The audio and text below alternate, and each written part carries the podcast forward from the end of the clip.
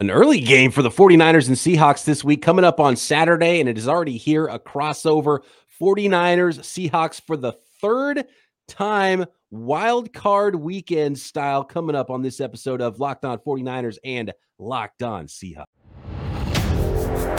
You are Locked On Seahawks, your daily Seattle Seahawks podcast, part of the Locked On Podcast Network. Your team every day.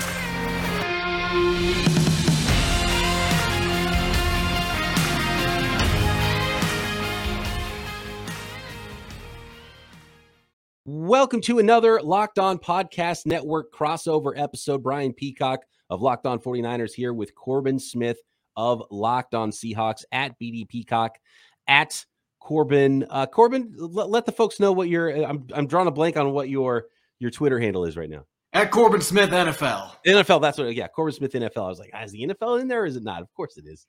Covering the NFL, obviously. Uh, doing great things is Corbin Smith with Locked On Seahawks. And I can't believe we're doing this thing for a third time. Of course, we're going to get into the biggest storylines, the key matchups, and make some predictions for wild card playoffs here in this Locked On Podcast Network crossover episode. Today's episode is brought to you by Prize Picks and all crossover Thursdays are presented by our friends at Prize Picks. Prize Picks is so much fun and it's easy to play. No competing with other players, just you versus the projections available. Pick two to five players. If they score more or less than their Prize Picks projection, you can win up to 10 times your money on your entry. It can literally take less than 60 seconds to enter. It's that easy. We love Prize Picks. We know you will too. First time users can receive a 100% instant deposit match up to $100 with promo code locked on. That's prizepicks.com, promo code locked on. Biggest storylines. Biggest storylines is that, man, uh, I don't know how it happened, but the Seattle Seahawks snuck in there with that seven seed. It was the 49ers uh, that, that clinched against the Seahawks earlier this season. And, you know, it was all about seeding for the 49ers, but we weren't sure exactly who the 49ers were going to see if they ended up with the two seed. Uh, thought it was going to be the Green Bay Packers, but it was those uh, Detroit Lions that, that came through, knocked the Packers out, allowing the Seattle Seahawks to get in here. And part three 49ers Seahawks. Corbin, what's been the biggest storyline for you this week coming into this game? Well, as you just mentioned, just simply being in the postseason, I think when you look back at that matchup in week 15 when the 49ers came to Lumen Field on Thursday Night Football and won that game, it sure felt like the Seahawks had played themselves out of playoff contention, even though they were not mathematically eliminated. They ended up losing five out of six games to start the second half. So it felt like any momentum they had early in the season was completely gone. And yet they've been able to get back to back wins to close out the regular season. And now going into this third matchup, to me, the burning question going into this game for the Seahawks can they play a full game against the 49ers without a bunch of self inflicted wounds because this is not taking anything away from San Francisco. They have played great football in both these games, particularly on the defensive side. This team is number one in scoring defense for a reason. But the Seattle Seahawks have gift wrapped a bunch of miscues that they've done to themselves in both games. The last one at Lumen Field, Quandre Diggs dropped an interception late in the first half that would have really changed the game. The, Seahawks might have taken that back to the house. He didn't have anybody out in front of him, but he had it bounce off of his chest. And then a couple plays later, after the 49ers punted, Travis Homer fumbles. The 49ers return it inside the 10 yard line and they punch it in. So instead of it being 7 3 at minimum at half, it's suddenly 14 to 3. And then the first game when these teams got together, the Seahawks dusted off their 1920s playbook to put four running backs in the backfield and they did it two consecutive plays, and DJ Dallas shot put a pass right into the hands of Charvarius Ward in the red zone. That could have made it a one score game if they could have scored a touchdown there, too. So they have had chances and they have not been able to get out of their own way as much as the 49ers have beaten them in the previous two matchups. So, can they play a cleaner football game? Because if they can, this is a team that has proven that they can throw punches with the 49ers, but they've made way too many mistakes against a team that has a superior roster. You can't upset a team when you do that. So they're going to need to play a really clean game this weekend. I think when it comes to the 49ers and the biggest storyline there, uh, we haven't seen, and look, Pete Carroll's a good football coach. I, I I know there's a lot of 49ers fans that are Seahawks haters and don't want to give the, the Seahawks credit for anything and probably hate Pete Carroll and don't like him chewing gum and yeah, you know, whatever it is. Pete Carroll's a darn good football coach. And Pete Carroll gets for the first time, he gets the first crack at a coach seeing Brock Purdy for the second time. So that's my number one question coming into this game. I think the biggest story, the biggest story on the 49ers is, and look, into the playoffs when the national spotlight starts to look at fewer teams in the NFL, uh, especially if, if the 49ers start to advance, this Brock Purdy story is going to get huge because this is really unbelievable, especially when you start to zoom out. You're like, wow, what is really going on? Literal, this is literal Mr. Irrelevant that's leading a team into the playoffs, the quarterback. And he is, he's leading. He's, he's playing really good football. He's playing uh, such a high level of quarterback, and it's it's shocking. And sometimes you stop and you think, like, what are we watching right now? Is this real life? What is going on? Um, and so, is it just that there's no book on him yet? And what will Pete Carroll's answer be after playing him? Because this is the first time that Brock Purdy is going to see the same team for the second time. And so uh, I'm really, I really can't wait to see what Pete Carroll has up his sleeve and in, in how to defend the 49ers uh, Brock Purdy edition here and, and getting a, a, second crack at him. And I don't know if you noticed anything watching the first game that you thought about Brock Purdy or the, the second game, which was the first Brock Purdy game. How did you feel about Brock Purdy and that 49ers offense from your perspective watching the Seattle Seahawks take them on? I thought that out of the gate, he obviously started red hot. I think he completed his first 11 passes, but the Seahawks did make some adjustments. And even though the pass rush wasn't there, that's been a huge problem in both games against the 49ers. San Francisco's done a great job. It hasn't mattered who's been under center with the three different quarterbacks that have played in those two games. The offensive line has kept the quarterback clean for the most part. But when the Seahawks were able to get a little bit of pressure on Purdy, he did uncork some bad throws, including that one I mentioned to Quandre Diggs that I'm telling you, that was a game changing missed opportunity for the Seattle Seahawks there. So not just the fumbles and the interceptions and muffed punts in the first matchup between these two teams. Again, so many self-inflicted wounds, but they've had chances to create turnovers, including in that last game, and they haven't been able to execute and finish those plays. So I felt like he showed some rookie cracks in the second half of that game, and the Seahawks defense was able to take advantage. A couple of the big plays they gave up, you know, you don't want to take anything away from Brock Purdy because he made the plays, but busted coverages, again, self inflicted wounds for the Seahawks.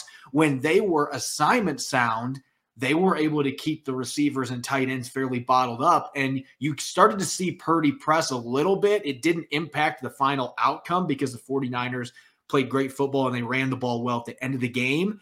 But it does feel like this is a that to me that is a very fascinating storyline because Pete Carroll he's got a history of being able to adapt to quarterbacks when he's seen them multiple times. And this will be the first time that Brock Purdy has had a defensive coach at that matter, like Pete Carroll, with a second crack to look back at what worked, what didn't in that first matchup, and try to craft a game plan to really exploit any flaws, especially with him being a seventh round pick starting a playoff game and it's been pretty remarkable with with Brock Purdy because you know he's made some mistakes, but I mean you see Josh Allen make some mistakes and some really yep. bad boneheaded and interceptions and things like that. We haven't even seen that from Brock Purdy yet. Like at some point where I'm, I'm kind of waiting to see like where's that really big rookie mistake. And we just haven't seen it. And it would probably be pretty devastating for Brock Purdy and the 49ers if all of a sudden that happens, you know, in the playoffs, especially in the first round of the playoffs. Um, but it happens, hasn't happened yet. And, and it's such a remarkable story. And we'll see if that story can continue past Saturday in the first round of the NFL playoffs. More key matchups coming up in this game with the Seahawks and the 49ers. We'll make some predictions as well. Today's episode of Locked On 49ers and Locked On Seahawks is presented by Bet Online. And of course, you can double digits, by the way, 10 points. The 49ers are favored at home against those Seattle Seahawks. You can find that line and many more at betonline.net, your number one source for sports betting information, stats, news, and analysis this season. Of course, all of the wild card lines you can find for the NFL. There's tons of draft props that are starting to pop up. Uh, who's going to be what quarterbacks will be playing where in the offseason, which coaches are going to be coaching where in the offseason. Of course, you've got NBA basketball and college hoops and MMA and boxing and uh, motorsports, esports, and you can find some Vegas style casino games as well at BetOnline. And make sure you go get informed at betonline.net before you make your bets at BetOnline. And if you love sports podcasts, and I'm sure you do, you can find those as well at BetOnline. Always the fastest and easiest way to get your betting information. Head over to the website today or use your mobile device to learn more at BetOnline, where the game starts. Pretty excited about our next sponsor, Ultimate Football GM. And if you, like me, have ever dreamed of being an NFL GM, managing your football franchise from start to finish through all the ups and downs of a season, hiring the right coaches and coordinators, trading players, making draft picks, navigating your franchise through uh, the season, leading your team to glory, building that dynasty roster through free agency and the draft every single season, all the ups and downs. And even some other things that you don't expect that pop up during the course of an NFL season, all in a challenging and realistic game world. You can do it with Ultimate Football GM, completely free and playable offline play on the go as you want and when you want to. I'm having a good time with my Ultimate Football GM franchise in year two, turning things around from a pretty lean start roster wise, uh, which makes it really challenging and a whole lot of fun. And Locked On listeners get a 100% free boost to their franchise when using promo code Locked On in the game store. That's promo code one word, all caps, Locked On. Download the game. Just visit ultimate-gm.com or look it up on the app stores. That's ultimate-gm.com. Ultimate Football GM. Start your dynasty today. You mentioned the the matchup up front, and uh, I've got to give credit because, like, you know, there's Brock Purdy and there's Christian McCaffrey, and there's so many aspects of the 49ers team. They've got a lot of stars on the roster, and uh, they were nearly the one seed in the NFC with their 10 game win streak. So there's a lot of things to talk about with the 49ers roster. But you mentioned something that's really important, and the 49ers offensive line has been playing great. They've been creating space in the run game for not only Christian McCaffrey, but his backups and Jordan Mason, six yards per carry on the season. And so is Elijah Mitchell, even though they don't have nearly the volume of carries that Christian McCaffrey does. They've been opening holes. They've been doing a really good job of protecting Brock Purdy. And to me, that's one of the biggest matchups in this game is, is up front. And, and most NFL games are won up front. And the 49ers offensive line is really coming into their own, especially Mike McGlinchey on the right side, who came back from a really nasty quad injury this offseason and he had his hiccups early in the season. He's been playing really well. There's the young guys inside uh, at guard. And so, uh, and, and really, Brock Purdy is, is, a lot like Jimmy in that he gets the ball out pretty quickly, knows where to go with it, and gets the ball out to his playmaker's hands and lets him go um, he can he has a little athleticism to get on the move a little bit as well. And I would say one thing maybe Brock Purdy that, that you could do is is somewhat try to take advantage of him maybe bailing out of the pocket a little bit too early. And while he's athletic and, and he can move around and maneuver in the pocket and create some space and make a throw, he's not fast fast and he's not going to outrun people. So I wonder if there's sort of a a zone blitz situation to take care of a, a, quarterback like that, where you muddy the picture at first. Then, if he gets skittish, now you've got somebody, a fast linebacker that's got eyes on him to chase him. And, and we've seen um, him run into a little bit of trouble with some of those things. But I'm kind of getting uh, off topic here. My key matchup here is up front with the 49ers offensive line against that defensive line and protecting their quarterback. Because if you don't force Brock Purdy into any mistakes, I just think the 49ers are too talented. If they're not making mistakes, I'm not sure where the path to victory is for the for the Seahawks in this game. So where's that pass rush going to come from from the Seattle Seahawks, Corbin? You know, it's interesting because if we had this conversation three or four weeks ago, I've been saying I have no idea unless Uchenna Nwosu was going to erupt with a couple sacks. He was really the only guy that consistently was generating pressure. But then the last couple weeks playing a New York Jets squad that's got a pretty battered offensive line, a bunch of former Seahawks at the tackle positions. And then this past week, the Rams, you and I both know their offensive line was a huge problem this year. It's part of the reasons they got in the situation without Matthew Stafford being available because they got him hit too much and ended up getting hurt. But that being said, Darrell Taylor has really come to life the last several games. Ended up finishing the year with nine and a half sacks, tied with Nwosu for the team lead. And they've got a rookie in Boye Mafe. I'm telling you, Brian, the stats don't suggest it because he's been pretty quiet rushing the passer this year. He just hasn't had a lot of chances. They have used him a lot in run defense situations, and he's been a revelation there. One of the few guys that has consistently been able to set an edge and stop the run, but he's been getting after the quarterback too. So I actually think the Seahawks have some momentum in that regard, but I love that you mentioned zone blitzing and just sim pressures in general because that was where the Seahawks did have a little bit of success with the few times they got some pressure on Brock Purdy in the second half. And I don't think Clint Hurtt's going to be wanting to blitz a ton because that's not his style. And there's too many weapons on this offense and the skill positions for the 49ers. But I look at somebody like Ryan Neal, who they're expecting has a chance to play this week after missing the last three games. Or if Johnathan Abram plays for him, Abrams kind of got a little bit of a Jamal Adams light skill set where you can play in the box and you can blitz him. They've got a really good corner in the slot in Coby Bryant that had his second sack last week against the Rams. So they can mix and match and do some interesting exotic stuff blitzing. It's not something they're going to do a lot, but I do wonder if that's something that they will do more in this game just based on the opponent, because that was when they were able to get a little bit of pressure on Purdy. And he did uncork a few bad throws, a couple of them just inaccurate,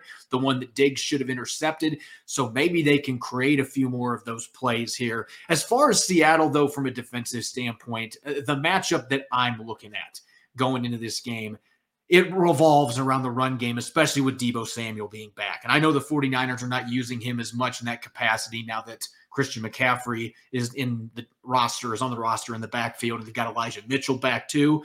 But just his dual threat ability mixed with McCaffrey, those two guys, this run defense has been so bad most of the season. They've been solid against the 49ers in the two games, with the exception of a couple explosives given up.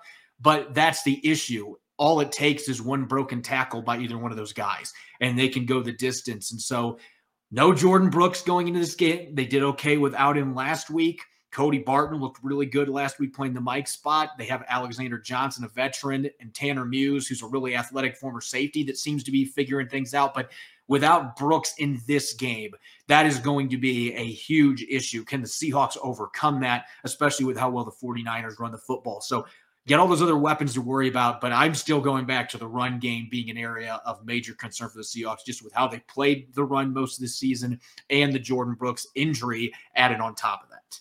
I mean, defending the run's always priority number one if you're playing against Kyle Shanahan, San Francisco 49ers team. By the way, uh, Al Woods, the guys on the interior, are, what's the health status on on those guys inside?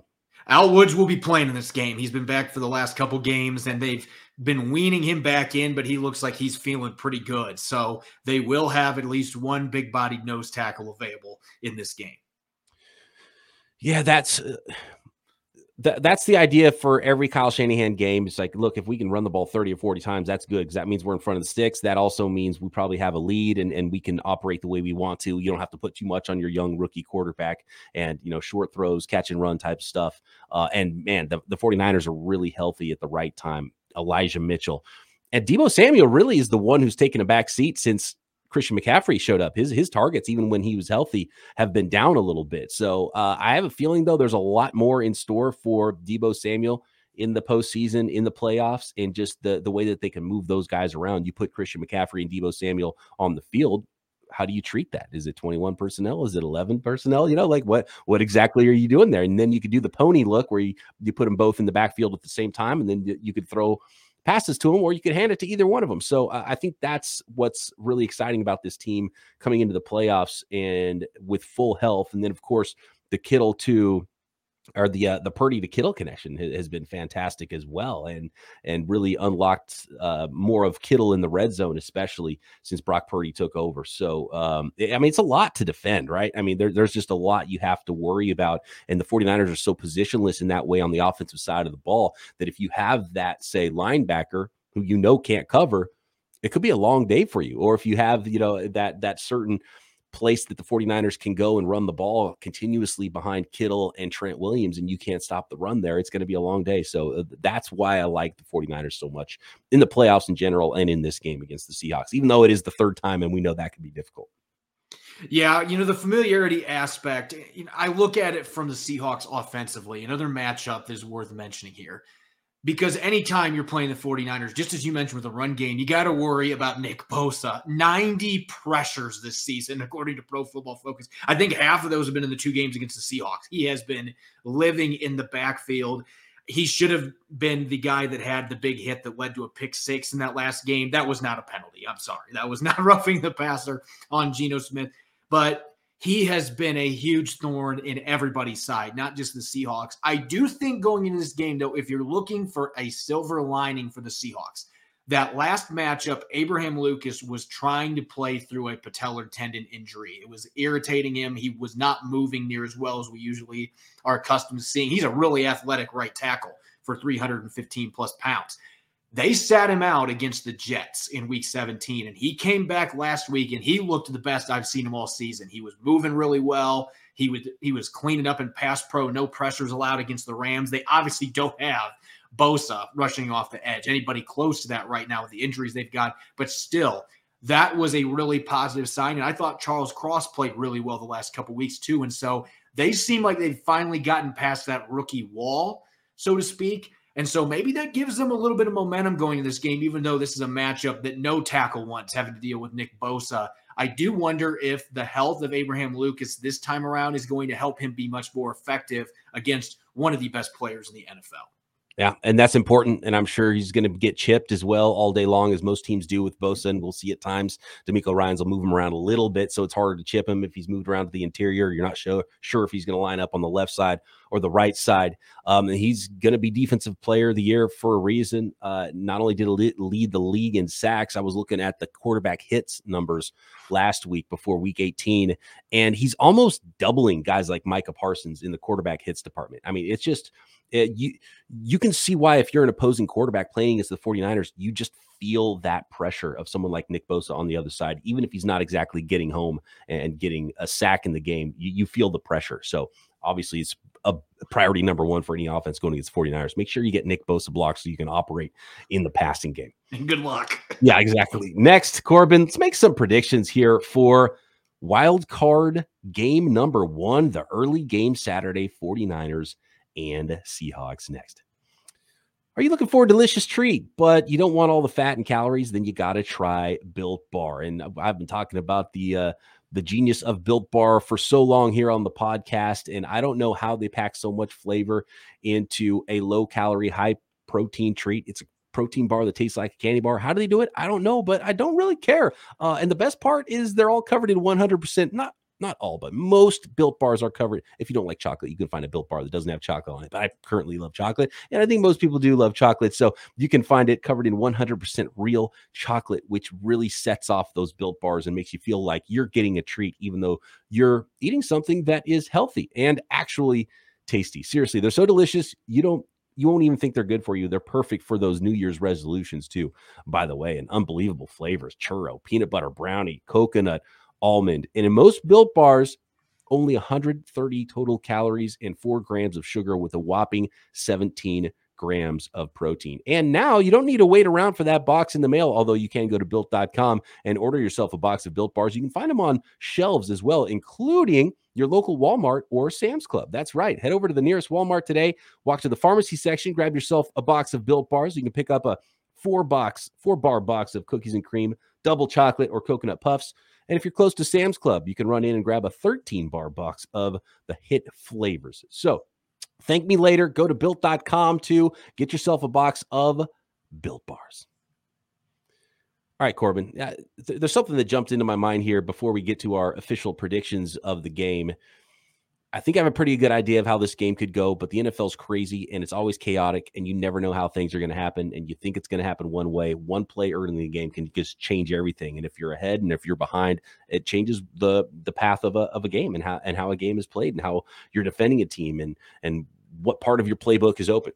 But before we get to that, you mentioned Boye Mafe, who I really liked coming out of Minnesota in the draft, and I thought that was a great draft pick. And clearly, the Seattle Seahawks have had a fantastic draft. You got Kenny Walker, a running back, who's you know um, probably right behind Brock Purdy for Rookie of the Year. I'm not sure, but I think like there's going to be an amazing amount of uh, postseason awards combined with these two teams. We're talking comeback players of the year. We're talking rookies. We're talking defensive players of the year and coaches, executives of the year. Like the job that John Schneider has done with the trade of Russell Wilson and all the draft picks that are playing. Like, I don't know who you give credit. Do you give credit to the coaching staff for coaching up all these rookies and getting them ready to play? Do you give credit to the scouting staff for bringing in all these players that are playing so well early in the career? And I think it's a similar, similar question for Brock Purdy and the 49ers. Like, do you give Kyle Shanahan coach of the year for being the two seed in the NFC with his third string quarterback, or do you give credit for John Lynch for drafting a guy who looks like he might be the best quarterback of those three quarterbacks that have played for the 49ers this year?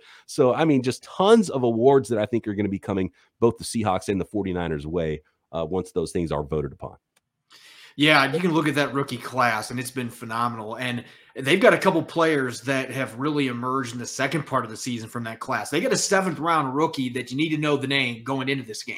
Dareke Young had his freak the freak. He was my guy. I was clamoring for the 49ers to draft him late. he has an engineering degree too. This this dude is smart. Like he's got he's got a skill set that you rarely see at the combine. 6'2, 224 pounds 4440, a sub six nine second three cone, can jump out of a building. He's played special teams, he's played running back. I mean, they're actually talking. There's a lot of fans out there. And I think it makes some sense. They're talking about him being Seattle's Deebo Samuel as he continues to develop because going D2 to the NFL is a huge jump, but he has really turned into something the last four or five games. They've been using him some as a fullback, and he's been blowing people up as a blocker. I mean, he's a lot of fun. So just another guy in this draft class that looks like he's got potential to be here and contribute for a long time. And again, I think you got to give kudos to everybody.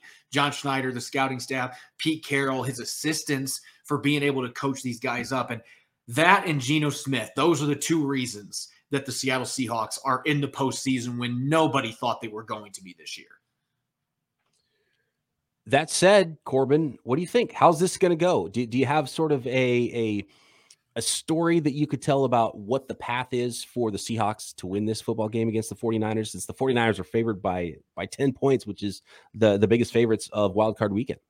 And it's understandable. The Seahawks are nine and eight. They lost five out of six at one point in the second half, although they were in every one of those games. A few bounces, they could have won most of those games. So it's not like they completely unraveled. It's just a young team that seemed to hit a little bit of a speed bump, and Geno Smith hit a little bit of a speed bump. Not all his fault, but I think there's two big keys for the Seahawks going this game. I don't think the separation, if both these teams are playing at their best, I don't think the separation is 10 points.